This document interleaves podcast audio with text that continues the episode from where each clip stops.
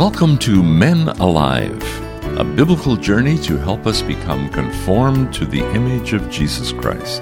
I'm your host, Paul Estabrooks. Our teacher is my longtime friend, Dr. Jim Cunningham, consultant in adult education and director of Go Teach Global.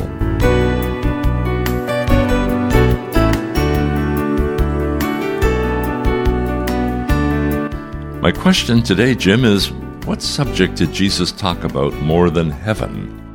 Paul, let me suggest that subject was money, or what we might call materialism.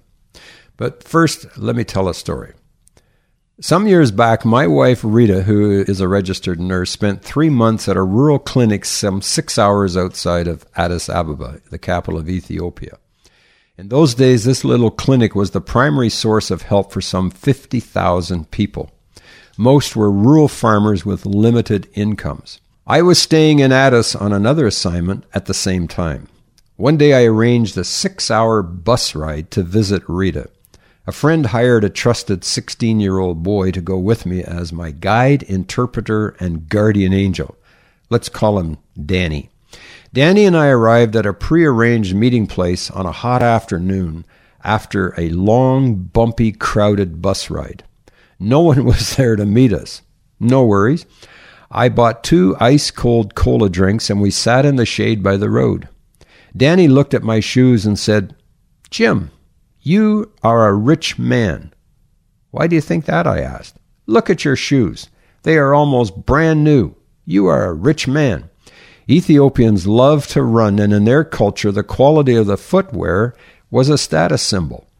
Just then, I looked out to the road, and 3 men were walking by carrying heavy loads of bricks on their backs and walking barefoot on the dirt road. "Danny, you are a rich man," I said with a smile. "How can you say that?" Danny asked.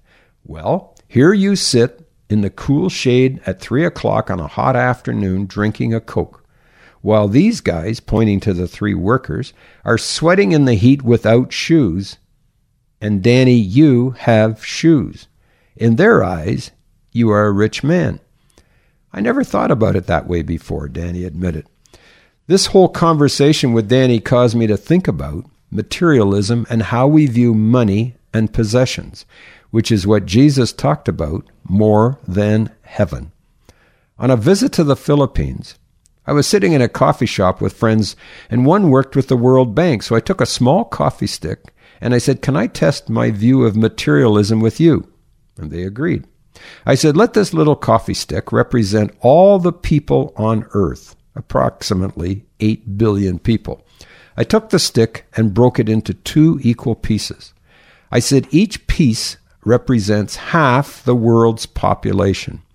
Worldwide, 1/2 earns less than $500 a year as total family income, little over $1 a day." I set that piece to the side, and I took the second half. I then snapped off the top 10% of that stick, and I said, "Let's say that 40% represents all the people on Earth who earn between $500 a year and $5,000 a year, a little over $10 a day." Then I took that tiny piece, the 10%, and said, "This piece is too small to break off the tip, but here's what it represents. 9% of the people on Earth have a household income between $5,000 and $50,000 a year. The remaining 1% has a net worth over $500,000. At this point, it is not income that's being considered, but net worth. My World Bank friend smiled and said, "Well, that's a reasonable estimate." So if I could go back to my friend Danny in Ethiopia, here's how I would explain my coffee stick view of materialism. Each of us is somewhere on the coffee stick. There is only one person who is the wealthiest man on Earth, and his name changes each year depending on his investments and the economy. And there is only one person who is the poorest man on Earth.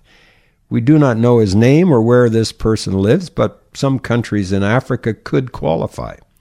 Each person listening to this radio program are on this coffee stick somewhere between the poorest man and the richest man on earth. From wherever we are, there are now people above us financially who have more and below us economically who have less. How we view these people is a matter of attitude, and that attitude can be either positive or negative.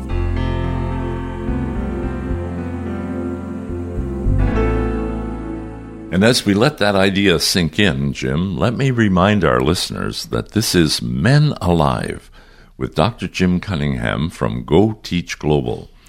At the end of the program, we'll share how and where you can ask your pressing questions to Dr. Jim. And I'll ask one right now. Jim, what are the positive and negative responses in our attitudes? The positive response to those who have less than we do is to show compassion. How can I help is the question we ask when we meet someone who has less than we do. We may even gather like-minded friends around us to assist in meeting this need. Individual men responding to a specific person's need established many charitable organizations and humanitarian efforts. But the negative response to those below us is to ignore them. The opposite of love is not always to hate. Often it means to ignore. James wrote in the Bible, "Suppose you see a brother or sister who has no food or clothing, and you say, 'Goodbye, have a nice day, stay warm, eat well,' but then you don't give that person any food or clothing. What good does that do?" John the Apostle said, "Let us not love with words or tongue, but with actions and in truth." Here's an example from Egypt. The small stuffy room in an Egyptian village was filled with a crowd of smiling faces. The ages of the children ranged from 8 to 11 years, and they were seemingly oblivious to their own poverty. To be a Christian child in Egypt is not an easy life. The excitement, though, that filled the air overwhelmed any feeling of self-pity and despair that might have existed. With a large maize bag, each of the young boys excitedly awaited their orders. The leader began explaining, "It's Saturday night, and the children will once again invade our little village. They will go to every house on the street. They will ask the inhabitants whether they have enough bread to eat or not. If there's more than enough bread in the house, they will ask the families to place any extra bread in the bag for those who do not have enough. The children will continue until all the bags are filled to the top. They will then go back to all the homes where there was not enough bread and distribute so that every family in our village will have enough bread to eat for the next week.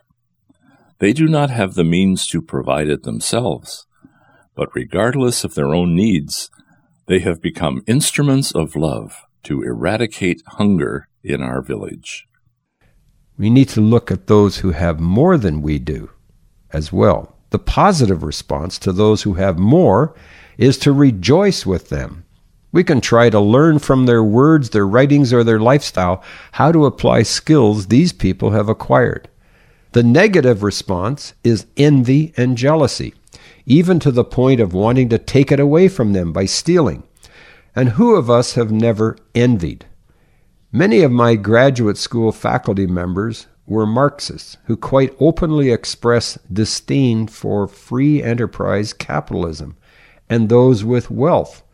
The first and primary tenet of Karl Marx's Communist Manifesto is the abolition of all private property, as taught during the 70-year reign of the communists over the USSR, the Union of Soviet Socialist Republics. Critics of this theory tell a story that sums up this theory with a wee bit of dark humor.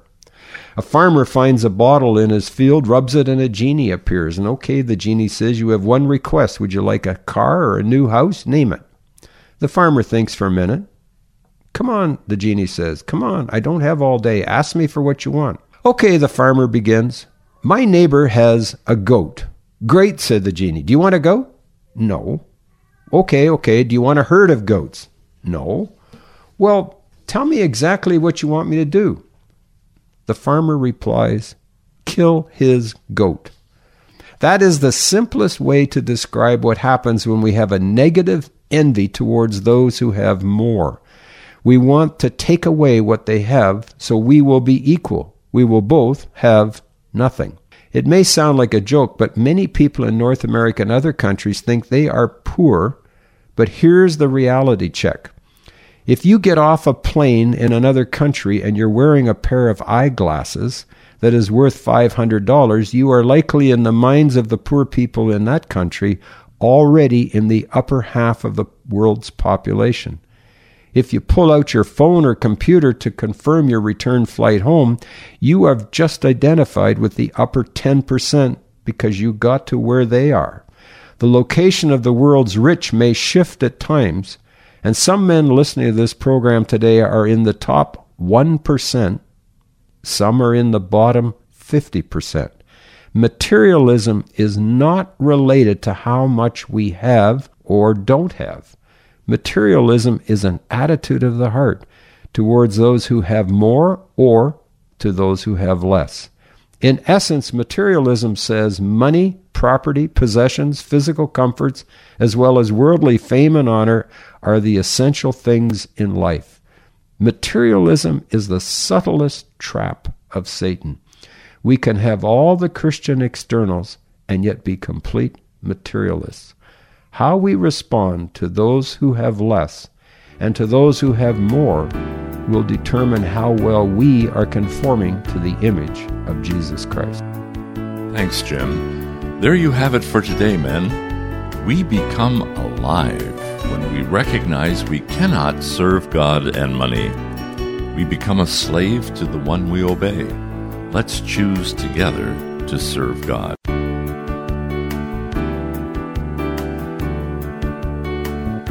These programs are based on the book by Dr. Jim titled Men Alive, Conforming to the Image of Jesus Christ. This book, written by Dr. Jim Cunningham, is available on Amazon.com and at GoTeachGlobal.com.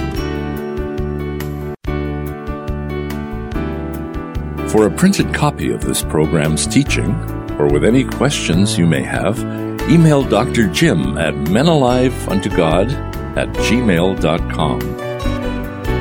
Men Alive is a production of Go Teach Global.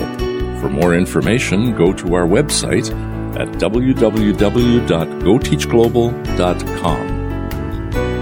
Until next time, I'm Paul Estabrooks on behalf of Dr. Jim Cunningham, encouraging you to be men alive, conform to the image of Jesus Christ.